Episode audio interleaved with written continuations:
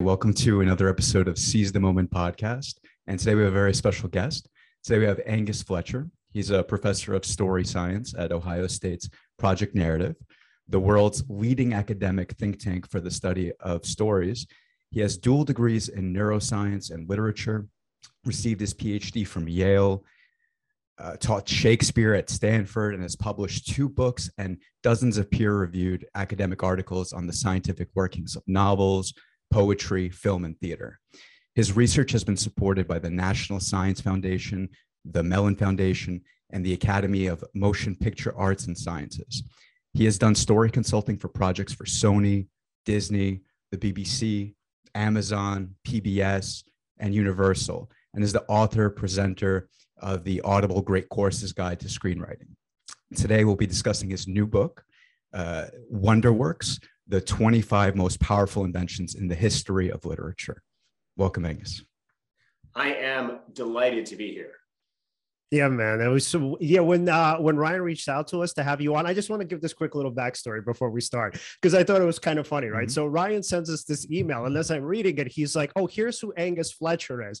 And I'm sitting there thinking, I'm like, yeah, I know who Angus Fletcher yeah. is. Does he know who we are? Well, as it happens, I do know who you guys are, and I was honored and flattered to be invited on because you guys are helping me and helping other people kind of figure out this beast, which I don't understand, which is business.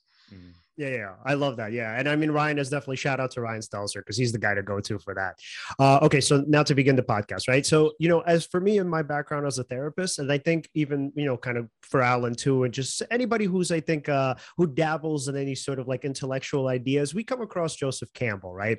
And so we come across these ideas, especially if you're like into self-help, uh, like, you know, personal development or whatnot, you come across the example of Joseph Campbell, Joseph Campbell, because he tells you essentially that there's this idea of uh, kind of the hero's journey, and it's cross-cultural, and all of these different narratives across the culture, right, pretty much share this idea among many others, right? So all of us kind of look at Joseph Campbell and we think like, wow, this is kind of amazing. It seems like there's a sort of archetypal blueprint for what it is to be human, right? So we all get this, right? And we all think like, okay, like this is sort of the way to be, and we know this from all of these different cultures, and it can't be It can't be a mistake or it can't be a coincidence that all of these different cultures come up with the same narratives, right? You disagree with that. How come?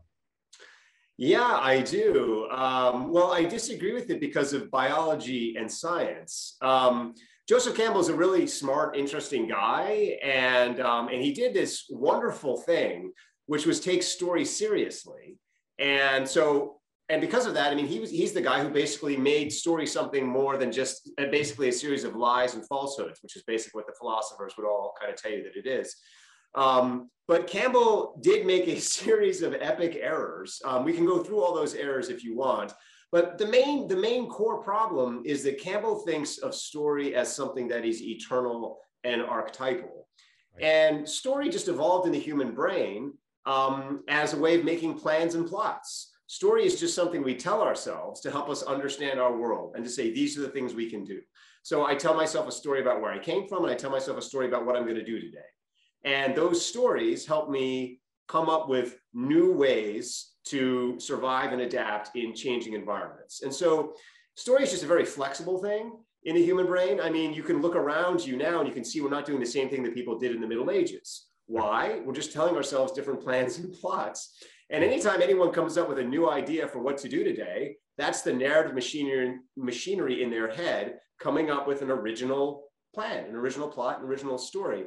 So my main quibble with Joseph Campbell is that while I agree with him that story is really incredibly important, and while I agree with him that story is the thing that unites humans together, I disagree that there's one story that we're all endlessly repeating. I instead think that the world is full of lots of individual, unique stories. I think that different cultures tell different stories. And I think that in the future, people will, will be reading books and watching movies that are very different from the books and movies that we're enjoying today. Mm-hmm.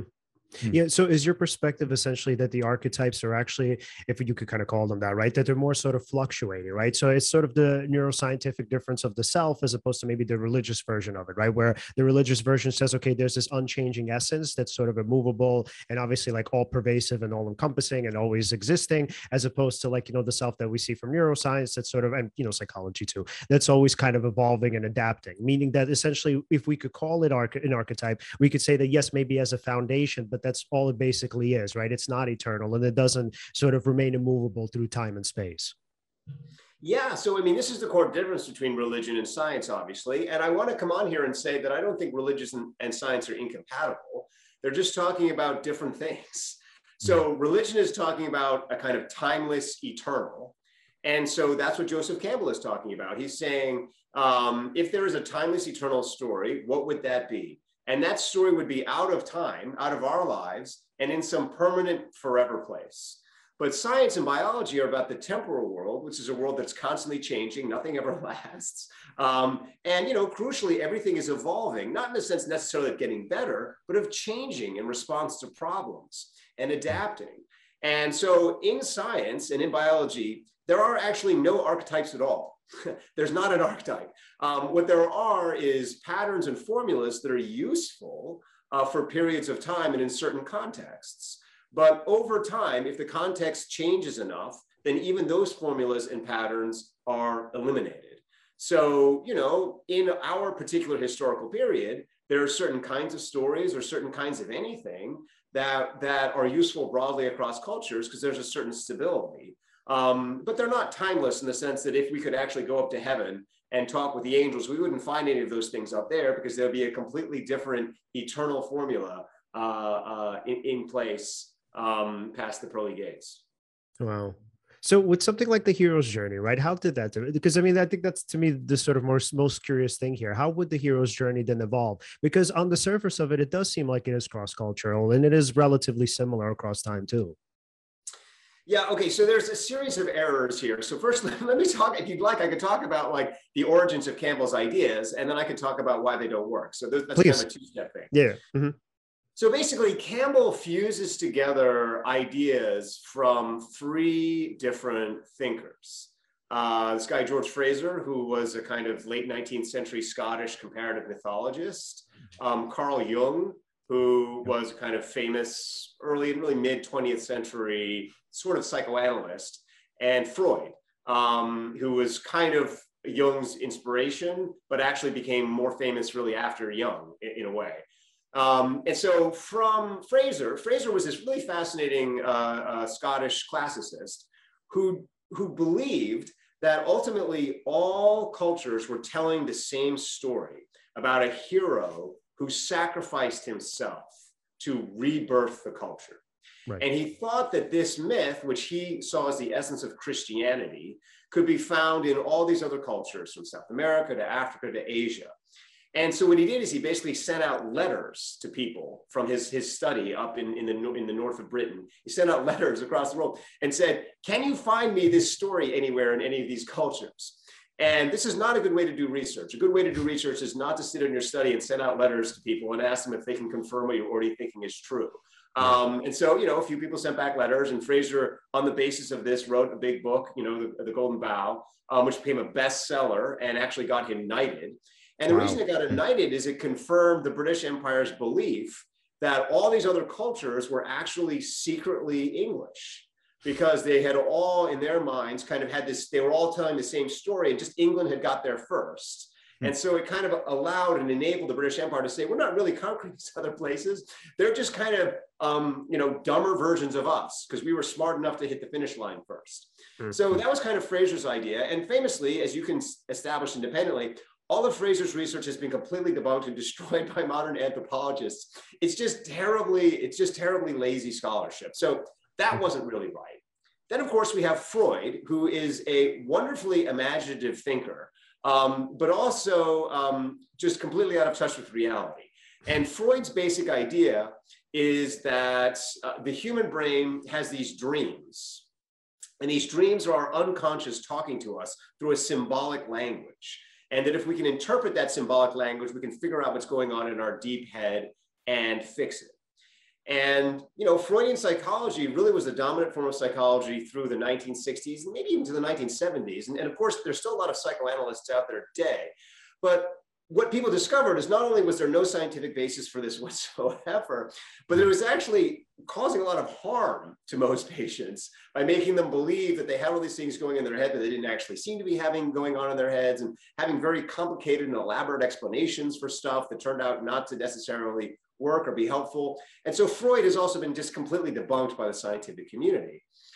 And then finally, you have Jung, and Jung kind of combines Frazer and Freud into this just really wonderfully intoxicating, um, just fantastic idea that all of us actually have the same unconscious. And that actually, when we're dreaming, we're dreaming a universal cosmic dream. And that that dream, which is shared across cultures, is this story, um, you know, similar to the story that, that, that Frazer has, of a kind of journey into knowledge and into understanding. And Jung is just one of these thinkers who he's just he's just wonderful to read. He's the kind of person that I wish I could be in my own life, deeply imaginative, deeply caring, one all around the world. So I don't have any argument with him as a poet or as a thinker or as a philosopher. It's just completely unscientific, and there's no evidence for it whatsoever. Um, and what happened is that Joseph Campbell put all these thinkers together, and he came up with the idea of the hero's journey, which is basically this idea of a person who kind of sacrifices himself metaphorically by crossing a threshold, going into our deep collective unconscious and finding the truth there, and then bringing it back to share with all of us, like someone who is able to kind of go into the universal dream, kind of Jungian dream, and, and pull it out and extract meaning. And then, you know, uh, Campbell went around, and he, in a very hard to read book, I will say. Um, I don't know if any of you have ever tried to read Joseph Campbell's books, but like a lot of academic books, it's very hard to follow a lot of what's going on. Um, but basically he says, oh, well, you know, all these different myths from, you know, medieval Aquinas to, he claims, Eskimo parables and all this kind of stuff, they all follow this same basic story. Yeah. Um, mm-hmm. Go ahead. No, I've already talked enough. You go ahead and move on. Okay, yeah, no, so I was gonna yeah talk about Jung. So I've never read Campbell, but I've read a lot of Jung. And then so yeah, man, there was uh, I don't know if you guys, I'm sure you guys have heard of it, but uh, there was a Red Book, the Red Book. It was released in I think two thousand nine, or something along those lines. So it was one of the most fascinating things I've ever read. Incredibly obscure and just like really esoteric. But like yeah, the way it's what makes it so intoxicating is not just that. And I think that Jung. Look, I don't know if this was sort of the purpose of this, because I don't want to uh, sort of give him intentions that he might not necessarily have. But Jung was a very good businessman, in the sense of like he produced this material that was super intoxicating, just like other New Age material, because it purported to have these great secrets of the mind. So it was sort of like, you know, you know how like you would see like self-help stuff, and it's like, you know, you only use ten percent of your brain, unlock the other aspects of your mind, right? right? That was kind of Jung. And you know, by the way, Jung is actually credited with being the father of the New Age movement. So Jung had this sort of idea where it wasn't that, it wasn't like, okay, you're only using ten percent of your brain, but it was like, okay, here are like these hidden aspects of yourself that in your daily in your daily life you don't really have access to. And with the Red Book, what was so fascinating about it, and apparently he didn't use any sort of intoxicants, so no hallucinogens, nothing, right? So apparently he just did this through his own imagination. And in this Red Book, it's like this step-by-step kind of like underworld journey as he accesses different parts of his psyche. So at first I think he met like the animal, right, his feminine side, and then he goes a little bit deeper, and now he meets the shadow, right, which is his dark side, and now going even deeper, now he confronts the self, right, which is supposed to be this all-encompassing, you know, person that he is, and within that self is Philemon, the person that he calls the wise man. It's like, you know, this deeper, like godlike being who actually religion misconstrued, and it's actually you, you're the god, right? It's not, you know, God out there, you're you're the god, right? So then he meets Philemon, and then the book, book abruptly ends, and apparently there was no sort of consensus and no harmony between these characters. So nobody really knows like how you kind of create this like all-encompassing self there, you know, that he would kind of envision. So for him, the self was everything. It was shadow, uh, anima, of, you know, Philemon, the wise man. And then it was like another, I guess that was probably, I think, the self. So there was two versions of the self from my memory. So there was Philemon, the wise man, which is your authentic self. And then there was the self, which is globally the self. So what you would have is like this really crazy and great journey, which is like, oh my God, this makes life so meaningful. So when you read Jung, you think like, you know what, man, like maybe this is true. And maybe there's an aspect of it that could kind of make me feel like not only just whole, but can make me feel like my day-to-day and the drudgery of it, like, you know, there's an escape from it. The the thing is, it's it is a beautiful, it, these are beautiful works, yeah, right, right, by Jung. And in a sense, it feels true, right? Somebody may read this and be like, I can confirm, yeah, something about me confirms that this feels true. There's something true here. So something I resonate with. So that's fantastic. But I, I do agree with you uh, that it's not scientific, right? This is not something that we've been able to uh, verify, right? So, I mean, that that's that is still a major sort of criticism that needs to be looked at, because these things are so intoxicating, and uh, I, I myself am intoxicated by it for right. sure. That's I'm not gonna. I'm not free from it. I love these ideas. Uh, I've even played uh, games before with ideas of like uh, the Philemon, and you're in this journey, and there's the shadow or the ego, and you're conquering yourself, and and it's fantastic. It's a beautiful thing, but yeah, and you also yeah. appreciate Jordan Peterson's work. Sure. Yeah. Right. Yeah. Yeah. I mean, to me, I mean, Jung is sort of just like my favorite, like uh, art rock bands from like the nineteen seventies or eighties, you know, it's just this like amazing mind expanding experience, but I don't actually go out and think, well, this is actually true. And to your earlier point, I mean, I think the main thing that Jung really answers is our desire for meaning or purpose. The sense that there's more, that there's more in ourselves and that there's more in the world. And that is the primal function of art, to open us to those possibilities, that sense that there is a beyond and that we can find more. And in all those ways, I really admire Jung um, and, you know, encourage people to read him the same way I encourage people to read Shakespeare. I mean, when you read Shakespeare, I wouldn't want you to think there's literally a dude called Hamlet. There's no guy called Hamlet, right? You know, I mean, and Hamlet wasn't really a prince of Denmark. And, and but the fact that that's, none of that's true doesn't mean it's not a wonderful thing. Right. What my own work is focused on, though, is is is less the is less a search for like that one true story that will somehow alchemically release us from ourselves and result in the final apotheosis of meaning. What my own work is focused on is actually, how can you change your own story? How can you change your own narrative? Each of us has our own narrative, and that narrative is, you know, that narrative may ultimately end up intersecting with some universal narrative in some other world that I can't see. But in our here and now, that narrative is a very specific, particular thing. Each of us is trying to do unique things in our lives. Each of our days is certainly different from everyone else's days because we have different goals and objectives. And each of us is a hero in a different way because each of us has to face different obstacles and challenges in our life. And so how can you make your story more effective? How can you make your story more the way that you want it to be? And there is a ton of science, which is completely reliable and not hard to follow, that allows you to empower yourself in all those very specific and practical ways. And it's not incompatible with Jung. I mean, you can continue to have a kind of a larger sense of the ultimate meaning and purpose of, of, of, of your life, which exists on another plane, while at the same time saying, I'm gonna shift the actual functions of my brain so that I'm telling my story faster, cleaner, and more effectively. And so that's kind of what my work is about. Mm-hmm. And so can we talk about some of those tools? What are they?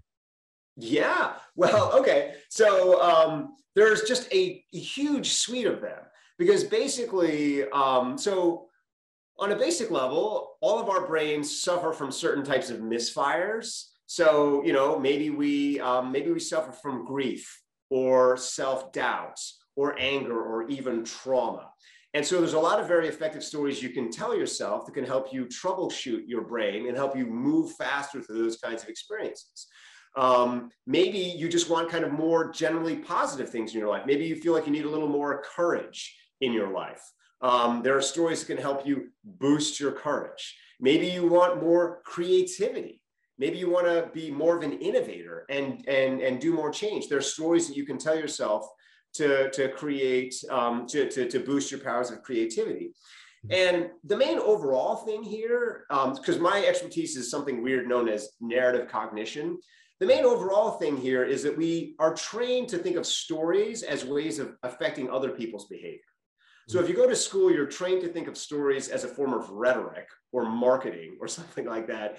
And it's like, oh, what's the story that I can tell to make someone buy my product or elect me to office or something like that? You know, what's the narrative I can use to control other people? The way I think about stories is the opposite. I think about it as self-rhetoric. I think about it as the stories you tell yourself to reprogram yourself.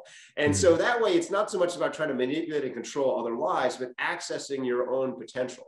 So really whatever you want to do. And I, I work, you know, I work with students who are, you know, in third, fourth, fifth grade, um, through high school and university. I work, I do a lot of consulting for corporations. I work with U S Special Forces. Um, you know, I work all over the place. So whatever it is that you want to do, there's probably a story that you can tell yourself to improve your performance. Yeah. And stories are really great catalysts of self-reflection and introspection too. So I remember, um, I don't know if you guys have read um, The Existential Psychotherapist. I think it's called, um, so his name is Rollo May. The book was called uh, The Cry for Myth. Uh, so uh, Angus, have you ever heard of it? Yeah, you remember, yeah. Right? Yeah. Yeah. yeah so, so there was this uh, great part in The Cry for Myth where he talked about Henrik Ibsen's Peer Gynt. And so the kind of story was about like, uh, I don't want to get into it too much, but it's about this like narcissistic guy who's kind of like consistently bemoaning his life, always miserable, right? He's like, ah, oh, you know, like women don't like me. And he's trying to like constantly get like all of these like uh, really kind of, uh, what would you call them? Like higher status women. And then essentially the kind of moral of the story is he had this great girl at home and he was sort of discounting her. And so Rollo May writes in the book, he's like, after, you know, all all of these different like thousands of men or whomever, right, have read this book, right, or the or they've seen the play or they read the play, and they were like, oh my god, man, how many of us are doing that shit? Like, we're sort of self-absorbed narcissists, right? And but it takes something like that, because you know somebody calling you out as a narcissist is often pretty hurtful, and you get really defensive and you're like, oh, you know, screw you, I'm not a narcissist, like, you know, look at yourself. But then when you read something like Peer Gynt, you think like, you know what, man, like maybe this is me, you know. And it's it doesn't feel insulting because it doesn't seem directed at you. So I love the power of literature as a form of introspection, and in, in this case, right, not to be self-helpy, self-helpy, but as a form of growth and as a way of like, you know, to cognitively and emotionally develop. Oh, of course. Yeah. Because none of us are aware of any of our own faults, but then we see them all the time in other people. Right. And right. And over the time. And, you know, when you see those kinds of stories or narratives from the outside, it gives you that perspective on yourself, and it gives you that desire to change. So that's one of the big functions of stories, is just to give you that desire to change because of self-awareness. But then if you actually want to change, how do you do it? I mean, you need to go beyond self-reflection to actually changing your behaviors and changing the way that your brain works. Right. And you have to start appreciating the people you have in your life more, um, and caring about them more, and making all these other kinds of basic changes. And so those are the sort of things, you know, I mean, that's kind of what I go through in the book in terms of, you know, all the different kinds of changes you can have in terms of making yourself more empathetic or more curious or, or, or more creative or whatever. But at the core of it, it really just comes down to realizing that your story is yours to tell. And no one else is writing your story for you. You're not inheriting some kind of story, nor is there some perfect story out there that if you just follow that story, you would be happy forever. It's your story. It's in your power to tell. And the main thing to do is just say to yourself, what do I want that story to be? And then work with yourself in the same way that you would if you were trying to run a marathon. Just start training. Start training yourself to think in that story, live in that story, be that story every day. Um, and you will immediately, once you start doing that, you'll, you'll have those Peer Gynt moments where you'll notice, whoa, I'm not actually living up to my own story. I did something there. And we all have those moments where we suddenly realize we're not acting in the way that we want to act, but somehow there's something in our head that's propelling us in that direction. And then those moments of conflict give us the opportunity to back out, retell our story to ourselves, and keep moving forward in the positive direction that we want. And so that's the main kind of thing that I just say to people is, ninety-nine percent of people out there, they live their lives somewhat non-intentionally. They have their desires kind of stimulated by things outside them. They live in conflict and contradiction. They're just kind of going in five directions at the same time, you know, and they feel a sense of emptiness, and they're not progressing in a single direction. And that's just because their head is a mishmash of stories that other people have told them. But you can clarify, find a single story and go with it. And, you know, if you go with it for a while and it doesn't take you where you want to go, you can reverse, tell yourself a different story, and see where that leads instead. So uh, I would say, I suppose then a way that I would craft my own story, let, let's say it's um, uh, maybe if I crafted a purpose for myself, let's say, uh, and that, that purpose was meaningful enough to sort of drive me to change my behavior. Is that sort of what you're sort of alluding to? Like uh, I would tell myself a story of, Maybe, maybe this is my purpose. Maybe it's not that I have to be um, doing what other people tell me what to, to do, what society tells me to do. Uh, in a sense, I might craft a narrative for myself where um, I, I, I seek, like I see this incredible meaning, and that'll drive me to then change my behaviors. Yeah. So. This, yeah. So if all of us have different things we ultimately want to do, and I think we confuse what we want to do with a lot of kind of short-term things. Right. Um, but, you know, for example, some of us um, just want to give to others. We just, we want to give to others. We want to leave behind a legacy that lifts up the world. Um, and so, you know, what we always want to be telling as our, as our story is, you know, my story is for you. My story is for the people around me. How can I identify what their stories are and help move those stories forward? So that's one kind of story. Another kind of story is someone who just wants to know, who just wants to understand, who's a seeker. And their story is, I need to challenge myself to always look beyond the simple, obvious answer and press and be skeptical. You know, um, there are people who just want to grow, who want to be their fullest and most complete self. And the story they have to tell themselves every morning is challenge yourself. And when something bad happens, embrace it. Embrace it as an obstacle. Love that obstacle. See that obstacle. See the hardness of life as a gift. Mm-hmm. Thank life for being hard. Have gratitude to life when it's hard, because what that is doing is helping you grow. So the key thing is to identify not what someone's specific story, like if someone says to you, if anyone ever says to me like, oh, you know, I want to like found a five hundred million dollars company. That's actually a pretty easy story. And that's a relatively easy lift. And I work with companies and corporations all the time to help them kind of figure out how to get their story working so they can do that, or how they can become a media empire. The hard story is the story that actually gives you life fulfillment and life satisfaction. You'd be surprised at how many people out there have tons of money and are completely empty and are just awash in confusion and, you know, divorce and drugs and all this kind of stuff, because they just don't have any idea what they're doing as human beings on this planet. And so the deeper thing is to kind of find what is actually your story. What is your story? And usually every, all of us have a slightly different version, and you can usually find it by going back to your childhood, Um, looking at some of your instincts, some, some significant moments you had um, where you just kind of felt an impulse in a particular direction. And that was kind of your kind of natural tendency coming out, and just going back and rebooting that and clarifying that and moving forward with it. That's kind of a lot of the kind of psychological work that story can do. Wow, I love that. And then, so wow, that got me thinking of you, by the way. So uh, we kind of have different perspectives of what podcasting is supposed to look like. So for me, it's very results oriented, right? And I'm always comparing our podcast like to other podcasts. And I always like, I was so randomly, I'll like text him and I'll text him like a podcast. I'll be like, why isn't this us? Like, why are we doing this well, right? So Alan, on the other hand, is very sort of like focused and zeroed in on what we're doing. So he will always tell me the same thing, which I love. And I have to kind of remind myself, even though most of the time I don't buy it.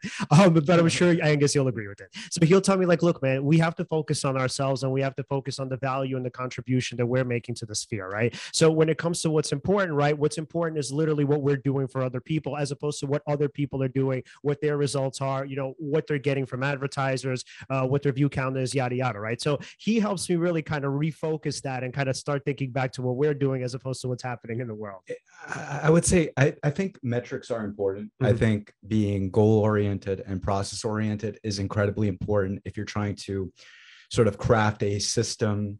Uh, like, for instance, like our goal as a podcast is to essentially provide knowledge about, uh, I don't know, nuanced thinking, critical thinking, uh, growth mindsets, uh, introduce them to different thinkers, experts in their fields, right? And sort of encourage people to sort of um, not not be myopic about the role. Maybe uh, maybe maybe that other person is thinking what they're thinking for a reason. It's not necessarily that you're right and they're wrong, and you know, all of that. Um, so that's a beautiful thing. Uh, on the other hand, if you want that to be successful, yes, you do have to be sort of uh, concentrating on the metrics, uh, sort of building these uh, systems, marketing, and and all that. I understand the importance of it. I just feel like anytime you become very oriented towards money, metrics, and this and that, it takes away from the purpose of, you know, the authentic purpose of what you're trying to create. And, uh, but the thing is, if, if also you're trying to be authentic about it, of course, you should authentically be trying to grow and learn about things like marketing and, and aspects of that world as well, too. So I, I kind of struggle with it, but I, I do try to just orient around, you know, what is, why am I doing this? What's the purpose here? Why am I getting up in the morning? Why is this my interest? And, and why do, you know, my interest is other people learning about this stuff, as opposed to, You know, uh, how well did the episode do today? How many views is this going to get? What's the clickbaity title? Yeah, that's me. Yeah. Well, actually, he doesn't think. Actually, uh, sorry. More credit to you though. He he doesn't. Uh, he has more integrity about titles. I I do think that you should be a little more clickbaity with titles, because, you know, you could have a beautiful, you know, beautiful, beautiful content in an episode, but people need something to entice them to click into it, of course. So. Ah, it's, it's, sorry, it's like a I'm like yeah. a stream of consciousness. No, no, here, but, but yeah. So, but just tying into with what Angus was saying, right? So Alan is really good with that, right? The way he kind of considers it is less about the metrics and less about kind of uh, uh you know the whatever the result may be, which I consistently focus on, and he's more so thinking about the story, right? Like, what is it that we're doing for the community? Like, what yeah. value are we providing?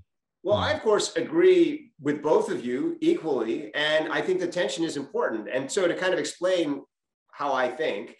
I think you have to start out by knowing yourself and knowing your process. And you have to build everything from yourself and your own process and not be too externally driven too early. Because ultimately, you finding it in yourself is not only going to create something sustainable in terms of your narrative and your process, it's also going to create something unique mm-hmm. because you're different. And if you spend too much time listening to the outside world, you're only ever going to imitate what is already happening out there. And you're never going to have that revolutionary breakout Um, that could only happen by having the courage to go inside yourself.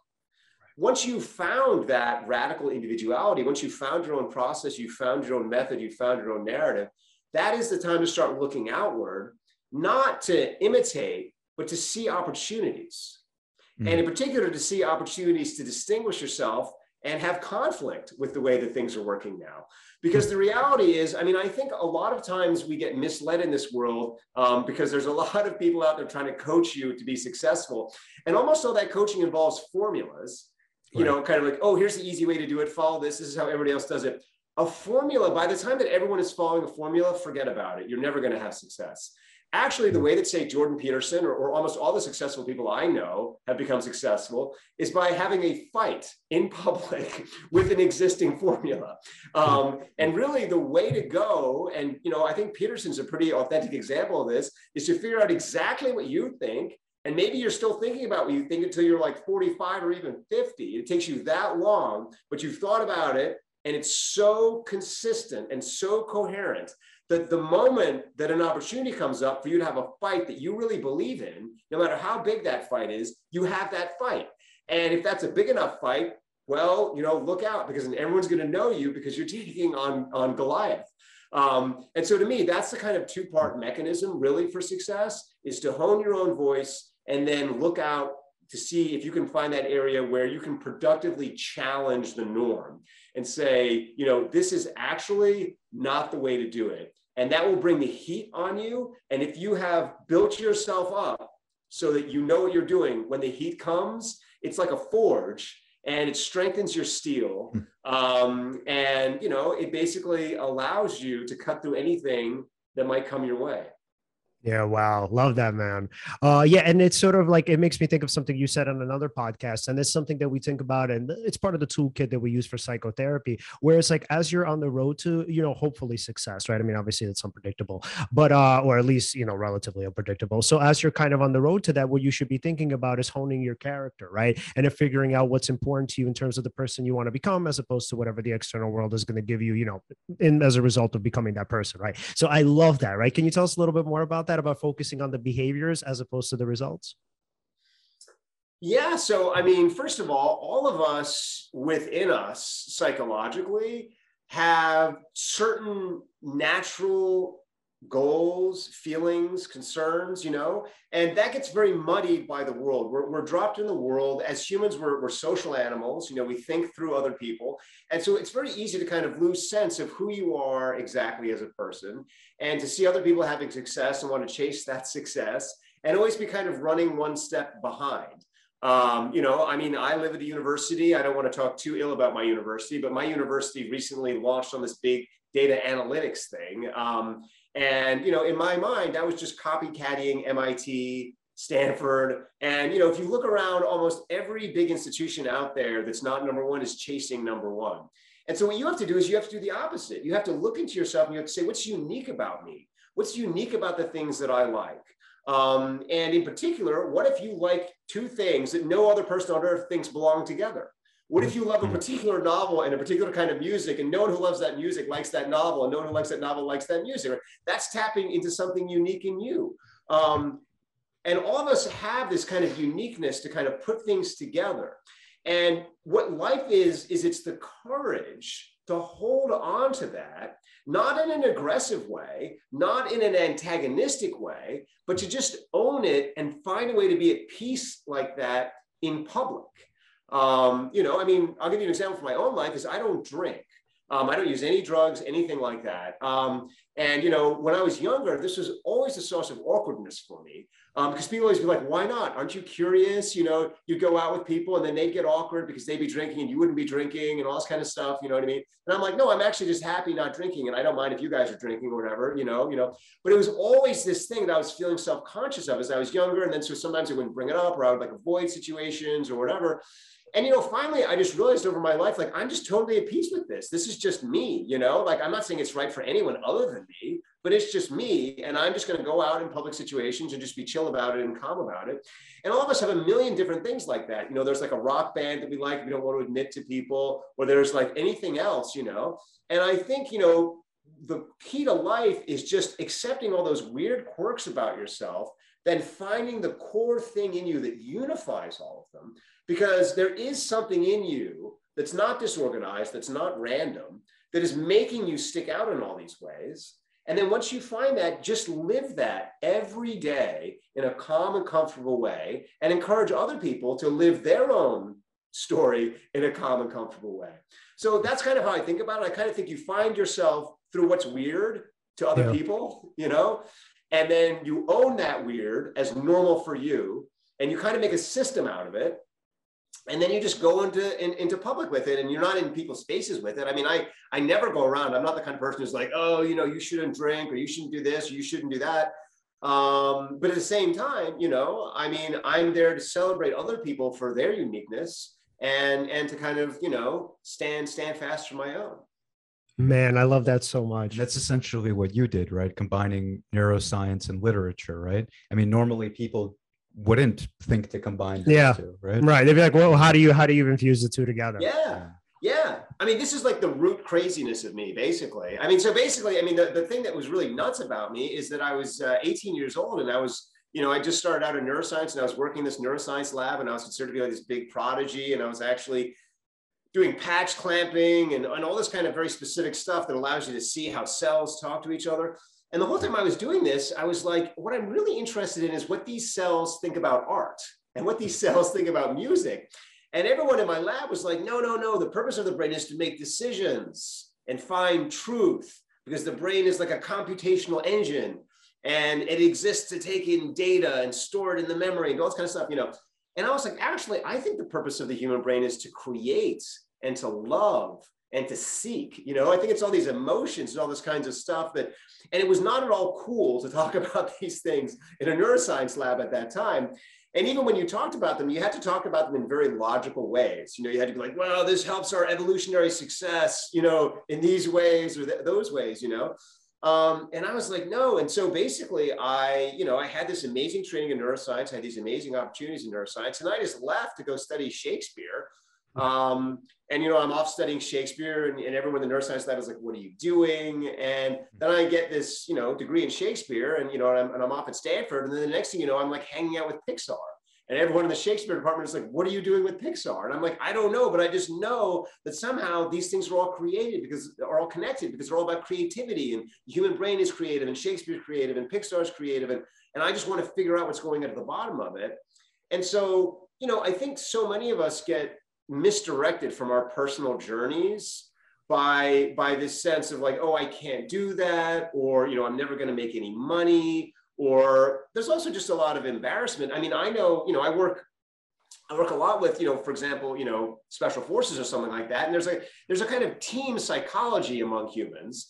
And if your parents sacrificed to get you to college or whatever, you don't like to be wasting your college degree by like wandering around and doing nothing, you know what I mean? Um, and so we always have this sense of obligation, you know, to others. And that a lot of times limits us. Um, and, you know, I just thought to myself at some point, it's like, you know, you go back in my family tree, all those people gave a gift forward because they wanted me to do what they couldn't do. And, you know, I have this opportunity to do this totally nutty thing, which is combine neuroscience and art. And I'm just going to do it out of, you know, as a way of honoring the people in my family tree, even though probably none of them would have understood it. And they would have all thought it was nuts, you know, in the same way that I want my kids, kids, kids, kids to do something that I don't understand, um, but to take that risk um, and to seize that opportunity. So I think a lot of it is just about us getting in our own way with our own anxieties, our own desire to please others, our own desire not to seem a failure. But you just got to have the guts to say, this is my journey. And eventually I'll reach the end. And when I reach there, it'll matter a lot to me. And hopefully it'll matter to at least three or four other people too. Yeah. And that made me think, and I wonder if you've had like an experience like this. So when I was a kid, and even still now, like, especially at my age, right, it's kind of corny to like professional wrestling. So even though I don't follow, right. And you could kind of see where this is going. So even though I don't follow it as much as I used to, I still love it. Right. Like I will listen to all of like the old pod, old, it's, they're not old technically, the podcasts with like the older guys, like Jeff Jarrett, who we've had on our podcast, uh, Diamond Dallas Page, who we've had on our podcast. And like, I love these guys. Right. And people are like, oh, like, why do you, that's like, that's that's corny. That's fake. Right. So the thing is, if you're if you would allow yourself to see what value you can actually provide you. So here's what it's done for me, right? So I'm both a writer. I'm obviously a, well, not both. Well, I'm a writer, a therapist, right? And we do this podcast, right? Professional wrestling promos have actually helped me become a better speaker, right?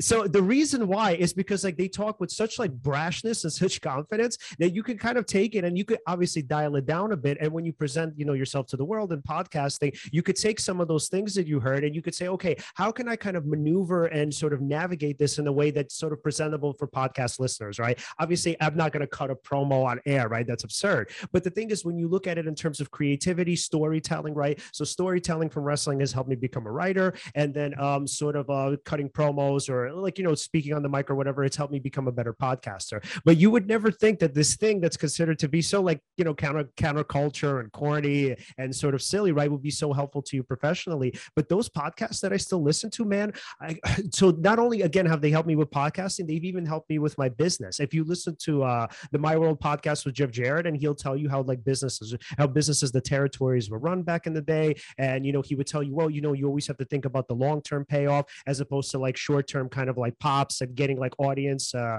sort of like audience, like members or like just listeners coming in and maybe peering in or maybe peeking in and being a part of it for like a couple of seconds. You know, that's not what you're looking for, right? You should be asking yourself, what's the long-term gain? So the point there is, is that you could take something that's so kind of disparate and so different from what you're doing, and you can actually find ways, these new ways to apply it to whatever you're doing now that may be a little bit more culturally acceptable than the thing that you're founding it on. So I love that idea. Yeah. And I'll just go out there and say it. I'm not a wrestling fan, but I think wrestling's pretty culturally acceptable. I think there's a lot of people who like it and dig it. I think it's pretty cool. And I think it's cool for a lot of reasons. I mean, it's cool. You have these like, you have these characters, you have these storylines, right. um, and you just also have this collision of, of, you know, this kind of like hyper um, strength, kind of, you know, violence, brutality, kind of like animal thing going on with the fact that it's playful, ironic, ridiculous, absurd. And there's something about it, which I think really, really taps into something that is, you know, really core to us as humans, which is this idea to kind of get back in touch with that kind of primal fight, but at the same time, not actually hurt anything. Right. You know, and, and to have that feeling of struggle and intensity, um, but at the same time, have it be theatrical. Yeah. And I don't see any fundamental difference. I'm probably going to get fired from my department for this, but I don't see any fundamental difference between professional wrestling and Shakespeare. I love um, that. I mean, it's just a giant theatrical conflict, right. And, you know, storylines and characters. And I think it's wonderful. And yeah, absolutely. Even more importantly, with these experiences is what they teach you about yourself. Right. Because I mean, what, what, what professional wrestling is saying to you is, you know, this is really in some way key and core to you, some part of your deep brain. So something we haven't talked about, but I think is important to talk about is, you know, even though it's B S that we only use ten percent of our brains, it is not B S that probably, you know, only around maybe ten or fifteen or maybe even five percent of our brain is conscious. So, you know, we're really aware of very little that's actually going on inside our own heads. Um, and, you know, you once you once you point that out, it of course becomes obvious that none of us know, you know, how our brains are, are operating our kidneys or operating our hearts or any of this kind of stuff. There's like a huge amount of stuff in there. But you also see this anytime you work with anyone who's like a surgeon, You know, a surgeon will have these amazingly deft hand maneuvers that he'll use to kind of, and then if he tries to explain to somebody else how he moved his hands in those ways, he, he won't be able to, because all that knowledge is kind of stored in these deep centers of his brain. Um, if you ever meet anyone who's like a talented actor, it's the same way. They can't actually explain to you how they act. They just do it. Why? Because all that knowledge is in there. A great writer. How did you do that? I don't know. It just kind of came to me. Well, it didn't just come to you. It was part of your brain did it. And that's because consciousness is like this tiny, narrow little searchlight that only illuminates very, very small parts of our brain. And we think consciousness really evolved, a lot of it, to mediate conflicts in lower regions of our brain. Mm. And, you know, it allows us to kind of step back and figure out, oh, you know, one part of me wants to go this way. Another part wants me to go that way. Let me step back. And, you know, then I have self-awareness and so on and so forth. But all the deep work is being done by all this stuff deep in your brain. And that's why when you have an intuition that something is right for you, there's probably like a huge chunk of your brain that has a really good reason for why it's a good thing for you, but it just can't explain it to you because it's not conscious right now. And so a lot of being a smart, evolved human is learning to trust your emotions, not completely, obviously, but, you know, just seeing where they go, learning to kind of trust your instincts and your intuitions. Um, and, you know, if you have an intuition that some kind of, you know, music, or, you know, art or sports or something that everyone else around you thinks is corny or campy is actually really cool, it might actually be really cool because, like I said, that eighty-five percent of your brain, and maybe even that ninety and ninety-five percent of your brain, depending on how you calculate it, is smarter than the five percent logical part of your brain um, that all your friends are using to judge you. No, totally. Uh, and in fact, there are times I, I used to have a problem with this where I would be by myself thinking about things I would want to talk about on a particular podcast. And because I'm not in conversation, th- for some reason, my access to certain knowledge is just, it's not there when I'm by myself. Mm-hmm. I, it's hard to lead myself down a pathway where I can sort of shine a light on information that I've definitely studied before, but for some reason won't come out until I'm actually in conversation or there's a purpose sort of asking for that information to be sussed out. And I've, I, as you're saying, you know, you have to trust yourself. I'm working on it for sure, but I've gotten better with that because mm-hmm. that, that used to be a huge problem. Like, why can't I remember these things I've studied? I've definitely studied this for hours. And then all of a sudden I'm talking to someone and then it comes out mm-hmm. magically, mm-hmm. you know. I mean, isn't it amazing how much smarter we are in conversation with other people? Mm-hmm. Yeah. I mean, the number of times that you, I mean, obviously in this conversation, we're saying all sorts of things and, you know, you're probably thinking, oh, Angus has had these ideas before and he's just repeating them to us. And it's like, no, I'm actually having these ideas for the first time and I'm having them because we're talking about them, and I'm sure vice versa. I mean, yeah. That's exactly right. That process of conversation allows these other parts of your brain to kind of hop in and make you smarter. Whereas if you just sit there the entire time in your conscious brain, like thinking hard, it's just like, it's like, it's like you're using only this tiny, tiny little part of your brain. And, you know, famously, people will talk ideas out to themselves. If you've ever written, anytime you write, you immediately have ideas that you wouldn't have had if you hadn't written, because the writing is that process of kind of getting your deep machinery moving. So these are all ways of not trusting your emotions or intuitions in the sense of blindly trusting them, but trusting them in the sense of saying, let me see where you go. Let me at least follow where you go. Let me not shut you down too early. Let me see if there is something positive here. And again, it's that sense of openness that I think we were talking about earlier. We've really lost a lot in our day and age. I mean, our, we've become so intolerant in so many different ways, but it's just like, you know, part of it is we shut down other people's ideas and we judge them. We're like, oh, I don't even want to talk to you. You disagree with me on some points. You're useless. But we also direct that on ourselves all the time. And we're constantly shutting down our own processes and judging our own processes and rejecting our own processes. Mm-hmm. And I do think a lot of that has to do with the way our culture and our educational systems work nowadays, because, you know, we live in schools that encourage us to think there are right answers and wrong answers. There's like multiple choice. You can find the right multiple choice answer. You know, you have a teacher and the teacher will tell you how good or how bad something is. And so we're all constantly trained to think that there is right and wrong ways of doing things. And that makes us anxious. And if we don't know what the right way is, we think we must be wrong. And, you know, the reality of life is there aren't really right and wrong ways of doing things. I mean, if you look out in nature, there's not a single animal in nature that's worried about right and wrong. You know, they're just messing around and trying stuff, you know, and nature as a whole has no concept of right and wrong. Nature is simply just trying new things. It's all about diversity. Um, and then seeing which things work. And so you just get a lot further in life if you just relax, try stuff, and particularly try new stuff. You know, anytime your brain is doing something new or weird or unique, instead of shutting it down and judging it, be like, all right, maybe I'll go with this pro wrestling thing. It seems a little odd and unlike me, but, you know, there's got to be a reason for it because it's different. And then, you know, you go down that path and then surprises happen. And then all of a sudden, before you know it, you have like a million people listening to your podcast. Yeah. Yeah. So like for me, I would say pro wrestling has helped me, you know, in this obviously particular context, adapt, right? In the sense of becoming a better public speaker. So I could look at it and I could say, well, you know, because I, I was kind of like, uh, like as a kid, I would sort of practice like cutting these promos. And so our other friend uh, with my, Mike Feely, we have like this kind of joke that like when we talk to each other, it's like we're cutting wrestling promos. So we've had like a ton of practice with this, right? So it's like that sort of story has helped me adapt to this particular environment, right? Where I could say, okay, I can look at wrestling promos and I could say, this is how I could become a better podcaster, right? Again, with some sort of like a, a kind of adaptation, because it's not exactly a cutting a promo, obviously, because that's just over the top and a little bit absurd. So that's not exactly what I do, but because I can do that, right? Now I think about it in terms of storytelling. And would you say that that's the purpose of storytelling, that it evolves in order to help us adapt to particular contexts and environments that we find ourselves in? Bingo. Yeah, yeah. Exactly. Yeah. I mean, you know, the whole point is that, you know, life presents you with unexpected opportunities and unexpected challenges, and you've got to figure out a way to seize those opportunities and get over those challenges, you know, and the way you do that is you tell yourself a plan or a plot or a story. Um, and stories, of course, also wonderful in the kind of context you're talking about it as a way of getting groups to work together. Right. Because if you can find a common narrative that links together a lot of different things that everyone in the group wants to do, then all of a sudden you've got this whole group moving in the same direction. And, you know, that's why effective leaders are usually pretty good at figuring out a story that kind of aligns with where everyone else wants to go. And, you know, in our modern world, I think we've lost that because basically politics has devolved into two groups yelling at each other. And so all we ever do now is choose which story is less bad. So we're like, hmm, this group is presenting this story and this group is presenting this story. Which story is less bad for me? But in effective leadership situations, if you're running a company or a school or anything, it doesn't work like that. You don't have, you don't choose between two like not great options. You wait until someone comes up with something that actually links together the entire group and gives them a shared purpose that you can all buy into. And so great storytellers have that ability to be audience driven.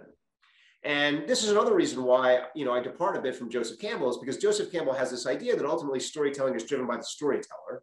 And the storyteller has just got to make this perfect story, and then somehow everyone will give them money for it. Whereas in my view, story is an experiment. It's trying something to see if it works. It's trying a plan or a plot. And in an experiment, you need feedback. Right. You need something to tell you that it's working or not working. Well, in the case of story, that's your audience. And so to be a good storyteller, you have to learn very quickly and very sensitively to your audience and see how are they responding to this story. And, you know, in earlier here, eras of human history, all storytelling was literally oral. So you'd have like a group of six people looking at you and you could tell very quickly if they were bored or if they weren't. And over time, we've gotten more and more distant from our audience as novels and media technology. I mean, you guys don't know who's going to listen to this until it's released. You know, they're not actually listening right now. And so you have to develop these kind of higher levels and more sensitive ways of listening. But the more you do that and the more you can hear your audience, you can start to hear them before they even respond. And that's when you become a really effective storyteller, because you just know this story is going to work for my audience because I've been with them for so long. I know what they need. And I know this story is going to connect with where they are and take them somewhere that they want to go but haven't been yet. And that's really the magic of story, is to take people on a journey that they want to go, but haven't walked before. Um, and that all, I think, is developed by listening as opposed to finding a perfect formula. Mm-hmm. Are uh, sorry, are these the, the sorts of stories that you um, translate to, uh, like in, in your work with the military, essentially? Are these the ideas that you're sort of translating to them, or or is there something else that you're also sort of conveying to them that's that's helpful to them? Yeah, so I do a lot of different work with the military, but the, the main thing that I'm sort of known for now is writing the new field guide to creativity, which I wrote for the Army's Command and General Staff College and has now moved over into special operations. And the basic idea there behind creativity is creativity is coming up with original plans, plots, actions, strategies. Mm-hmm. And so creativity at its core is basically being an innovative storyteller. And this is what you really need if you're in a fast-changing dynamic environment as a leader, as you would be, for example, uh, heading a kind of special forces team or if you're commanding a brigade or something like that, is you're in an environment, everything's changing really fast, and you have to figure out what plan, what plot, what strategy do I come up with? And so we work a lot with helping them listen to the environments and open themselves to the present.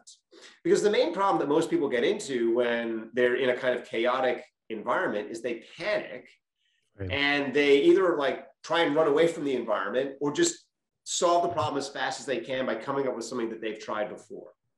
Mm-hmm. And you will always know an effective leader because you'll see them in a moment of chaos. Everything around them is a mess, and they will be very calm in the chaos and see an opportunity and move towards it. And then afterwards, everyone will say, oh, they're so brilliant. How did they know just the right answer? Well, they didn't know just the right answer. There were probably eighty-five right answers in that situation. There's lots of things that can work in almost any situation, you know. Any battle can be won ten, a hundred, a thousand different ways. But the key is to find one thing that will work and move in it faster than anyone else.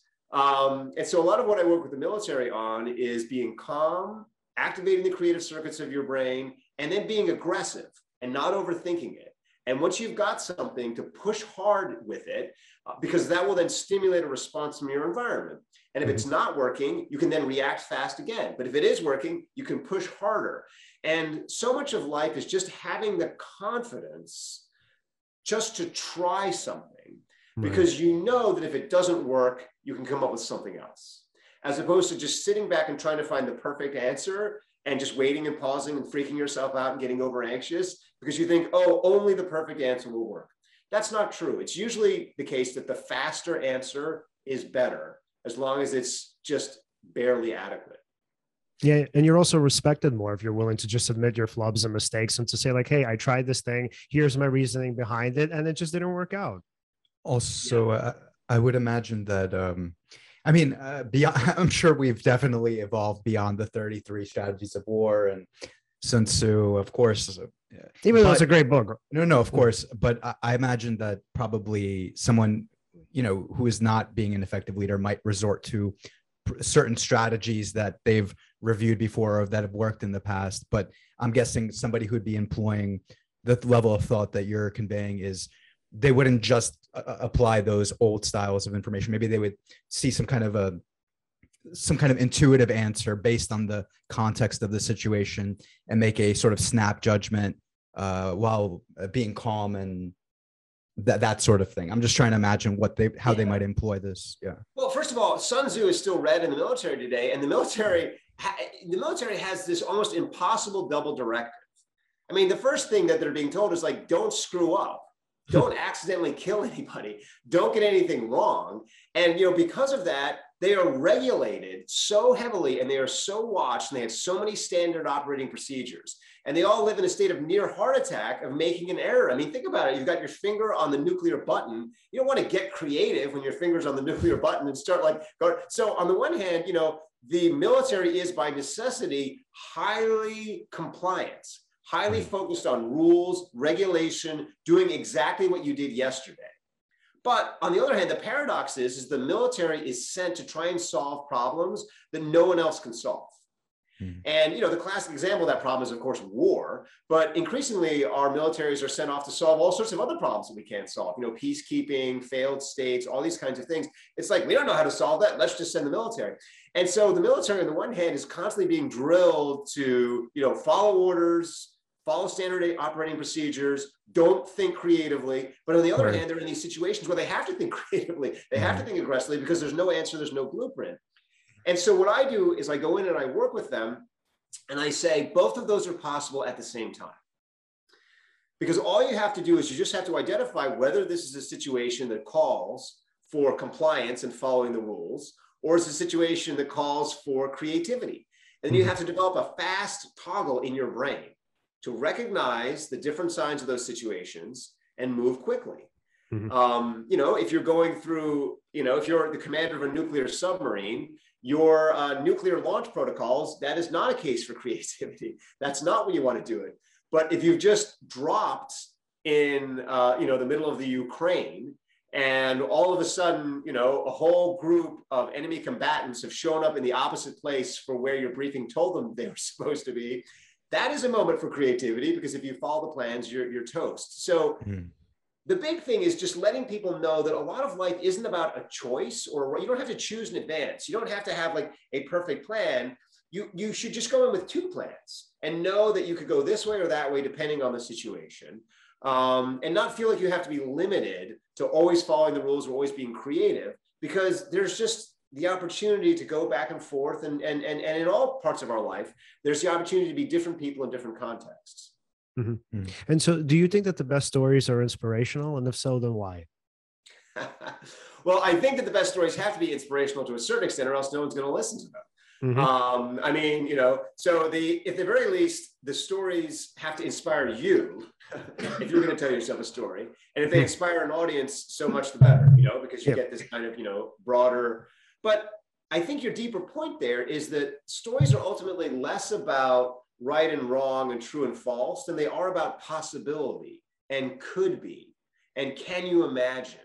And, you know, the root of inspiration, you know, inspire is this sense of thinking about something that hasn't happened before, seeing mm-hmm. something beyond the norm, beyond the kind of existing state of affairs. And so absolutely, I think there's a visionary quality to great stories where they allow you to see a possible future, a future that isn't the future that exists now, but could be. And that's what kind of activates our emotions, our imagination, and everything else that gets us running forward. Yeah. And the thing that it makes me think of is like uh, the Rocky Balboa movies, obviously, and then going back to professional wrestling, like the character of Stone Cold Steve Austin. So it seems like why these stories were so inspirational was not because they showed you what, like, let's say this person was able to do, which was obviously great because both of them are underdogs, but because of the fact that all of us identify with them in some way, right? Like here's Stone Cold, who's like this every guy, right? Who's like, yeah, I hate my boss. I want to kind of beat the shit out of him, right? And I'm sort of better than him and I'm smarter than him. And I have better ideas for like this company than he ever will. And then you have somebody like who's a Rocky Balboa, who's like this sort of a diamond in the rough that kind of has to be discovered, but legitimately he's also like every single other person, right? I think everybody who's seen Rocky has a little bit, or to some extent, like identified with him. So I think that that's a part of those inspirations, right? Or a part of uh, being inspirational, the fact that you kind of identify with the character and you could think, oh, maybe if I did some of these things that I could at least get close to where this person did. Absolutely, yeah. And, you know, Rocky, by the way, is one of the movies. I mean, I love Rocky. I can never yeah. watch that movie. It's so inspiring. Um, and I actually boxed for a while, very, very badly, partly as, a, as an homage to, uh, to, to Rocky. And absolutely, I mean, the, the whole point of a movie like that is to say, you could do this too. This isn't like a superhero that's doing this. This is something that you could do. These are behaviors that you could adopt yourself. And you can have, because at the end of the day, really, I mean, when you talk about someone like Rocky, it's courage, it's guts, you know, um, it's hard work. It's a kind of sense of honesty with himself and with the people around him. I mean, these are all behaviors that we can imitate. We can all do those things. And if we do those things, we ourselves will have our championship fight and we'll get our moment in the sun where we get to test ourselves. And I think the great thing about that movie is it basically says to you, it doesn't really matter whether you win or lose the fight. What matters is you get in the fight in the first place and you fight your fights. And if you have the courage to live your own way, at some point you will have a very big fight ahead of you, because out there, most people aren't living that way. And you'll find that collision point. And can you keep having the courage to calmly, confidently, and, you know, within the ropes, you know, within the rules of the game, fight your fight. And I, I love that movie and will always love that movie. Yeah. Going the distance, man. That's what matters. And right. I wanted to, of course, I want to respect your time. I do feel that energy, like you want to sort of go towards. Sure, go ahead. I was just curious. Um, so I, I do see that you did story consulting for projects for Sony, Disney, so on, Amazon. Um, are you able to talk about any of the projects that you might have worked on that maybe pe- uh, people are, you know, uh, aware of, or uh, is that something you're allowed to talk about? Because I'm I'm curious, like what kind of projects you Uh, worked on with them. Yeah. Yeah. Well, I can talk, I can talk generally. I mean, I have to sign N D As for almost all the consulting work yeah. that I do. Uh, um, okay. And so, you know, the kind of specs of it, but basically I get brought in a lot of the time when um, a story is broken and mm. no one knows how to fix it exactly. And they just know it's a good story. I mean, a kind of obvious example would be this novel. It's a great novel and we're turning it into a movie and everyone hates the movie. Why does everyone hate the movie when everyone likes the novel? And usually the answer is because screenwriters are trained today that there's a formula for a movie And so when they get a novel, they just take the novel and they force it into the formula. Um, and then it all just comes out like every other movie you've ever seen before, and it loses its charm, its distinctness, its special voice. And, you know, the whole thing about a story is every story has something about it that's special and different or unique, or else you wouldn't take it off the shelf. You would just leave it there because you'd already read it before. And so a big part of my method is to emphasize the unique and find ways to get the unique to work with the story by changing the story, making the story unique. Because the way that I think about audiences is not that they want the same story every time. They just want to be hooked at the beginning and then led through a series of transitions to an ending that's satisfying. Mm-hmm. And that story structure can go in a circle, it can go in loops, it can go in a straight line, it can go forward, it can go any direction you want. And so I get brought in a lot to kind of help on projects like that, just to kind of fix them or, or mm-hmm. rethink them. And in the same way, I get brought in by a lot of companies, because a lot of companies lose their way at some point, either because they get so successful, they have no idea what to do with themselves anymore, or because they're struggling and they're kind of hitting their heads on some ceiling, you know. And I usually come in and I say, look, the main reason you guys are having a problem is because you've lost your narrative.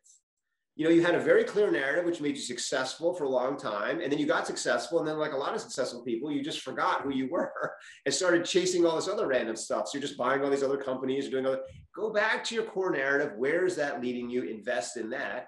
Or if you're still trying to be successful, what's unique about you? Don't be chasing everyone else. Find out your unique path, your unique uh, uh, story, your unique journey through life, and have the courage to stick with that, because what's successful today is not the same as what's going to be successful tomorrow. So just trust that tomorrow is coming and trust that you'll eventually break through. And when tomorrow arrives, everyone's going to be knocking on your door. So it's a lot of that kind of work. It's always about what's unique, what's special, what's distinct, as opposed to me having some universal formula. And the reason I get hired uh, for the stuff that I do get hired is because they've tried everybody else, you know, because nobody wants to come to me, because if you come to me, my answer is I don't have the slightest idea, because there aren't any formulas and absolute answers. We're going to have to figure it out as we go along. So it's, it's a slower answer to talk to me. Um, but usually people, when they come to me, they realize the kind of value of thinking that with that kind of particularity. Um, and so I've been fortunate that I keep getting referred for more jobs um, because it works.